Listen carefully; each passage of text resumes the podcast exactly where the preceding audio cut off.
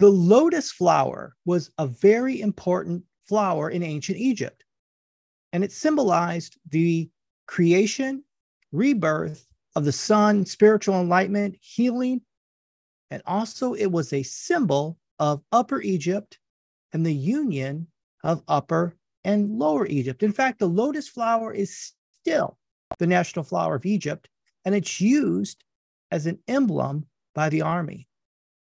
Now, the Greeks and the Romans also used flowers symbolically in ancient history. It was used in religious traditions and storytelling. And the Middle Ages saw the rise of plant symbolism, and flowers were given particular meaning. In fact, in Victorian England, flower gifting evolved into a means of expressing emotion. Now, today we give flowers as gifts, for example, to show love or thoughtfulness, gratitude or sympathy, and other emotions. The tradition of going and giving flowers, as you saw, goes all the way back to ancient times. It was a means of communication between friends, lovers, families, and everyday acquaintances. Now, these flowers have different meaning depending on the type that you're giving out. Okay. The type of flower and the color of a flower have different meanings. For example, white roses symbolize purity, innocence, and reverence for a new beginning. Red roses symbolize love. Deep, dark crimson roses symbolize mourning. Acacia flowers represent secret love if they are white or elegant. Now, if they're yellow, then it's elegance. Snapdragon flowers represent graciousness and protection from evil. And stock flowers represent fascination. The heart ease symbolizes thoughtfulness, while other flowers, like freesia, symbolize trust and friendship. So, as you go about your day, do you ever think about flowers? Do you ever think about buying yourself flowers? Welcome to the Steven Thompson Experience. This is Steven Thompson, and this is my experience. I use history and music to make connections with the goal of informing, inspiring, educating others to go out and live and serve and love others around them. And hopefully, together, we can do our part in making the world a little bit better. Flowers is a song by American singer Miley Cyrus. It was released January 12th of this year, 2023.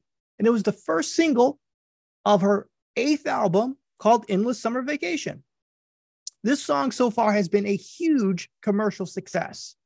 It broke the record as the most streamed song on Spotify in a week during its first and second weeks. And it debuted on the top of the Billboard Global 200 chart and reached number one in over 45 countries, including the United States and England. Here are some of the lyrics that stood out to me. I can buy myself flowers, write my name in the sand, talk to myself for hours, say things you don't understand. I can take myself dancing and I can hold my own hand. Yeah, I can love me better than you can. Can love me better. I can love me better. Can love me better. I can love me better. And it takes willpower to love yourself better. It takes willpower to accomplish. In the face of opposition, you have to have the ability to love yourself better. In the face of adversity and negative opinions, and there's an individual I want to talk about. His name was Elijah McCoy. Have you ever heard the term the real McCoy? It comes from Elijah McCoy. Elijah McCoy was a Canadian born engineer who had African American origins. In fact, his parents, George and Mildred McCoy, fled Kentucky, which was a slave state. So they were fugitive slaves who escaped from Kentucky through the Underground Railroad. And then in Ontario, Elijah went on to go to school. And then he went to Scotland and became an engineer. Came back to the United States. And there he developed and patented an automatic lubrication device that allowed trains and ships to travel farther and faster. It made transportation more profitable by lowering the need to stop for oiling and maintenances. And by several witness accounts, his oil drip cup invention was so desired. Many people tried to make fun of, tried to copy it, tried to make their own imitation version of it. But railroad engineers insisted on only having the real McCoy, which was invented by Elijah McCoy. So we go back to this idea of having to face opposition, having to overcome obstacles. Miley Cyrus says this in her song We were good, we were gold. Kind of dream that can't be sold. We were right till we weren't. Built a home and watched it burn. So, self compassion is what this song is about.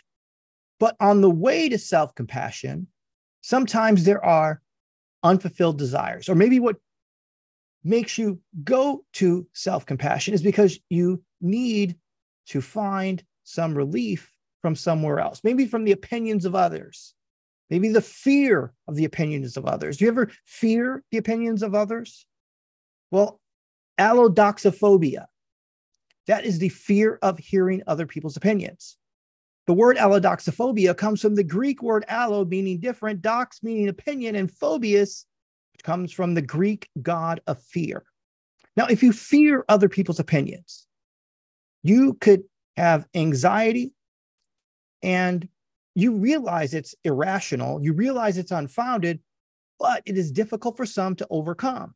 And in fact, it may force you and cause you to put restrictions on yourself. It could make you feel afraid of receiving compliments, or it may make you change what you do in order to hopefully elicit positive opinions from people. But the opposite of that is self compassion. You know, but self compassion is a difficult thing to do. Kate Graham even says that. Kate Graham is a psychotherapist and a counselor. And she says, What are some of the things that prevent you from being self compassionate, for giving yourself flowers when you're fearing other people's opinions, when you're limiting yourself because you fear the opinions of other people? Tell yourself these things. You don't deserve kindness. You did something stupid and you don't want to do it again. Tell yourself you're lazy. You need to push yourself and keep nagging at yourself in order to do something. Then you believe if you're kind to yourself, then there won't be any kindness left over for other people. I myself sometimes believe that kindness to myself means selfishness, that I'm being selfish by being kind to myself. But she says, Kate Noon says, the opposite of that is to build a map and pay attention to yourself. She gives these five tips. First thing she says to do is to stop, take a few breaths, pay attention to your thoughts your feelings, sensations in your body. The second thing she says to do is notice what it feels like to be kind to yourself. Practice being kind to yourself. Breathe a few more times and question your position. Is it helpful being unkind to yourself in this situation? And then she says the final thing to do is congratulate yourself. Say, well done. It's more helpful to say things like, well done, you did a great job. That is what self compassion is to yourself. Sometimes you may have unfulfilled desires. Like she said, we had a house and it burned. She said we were in love until we weren't. You may have unfulfilled desires in your life.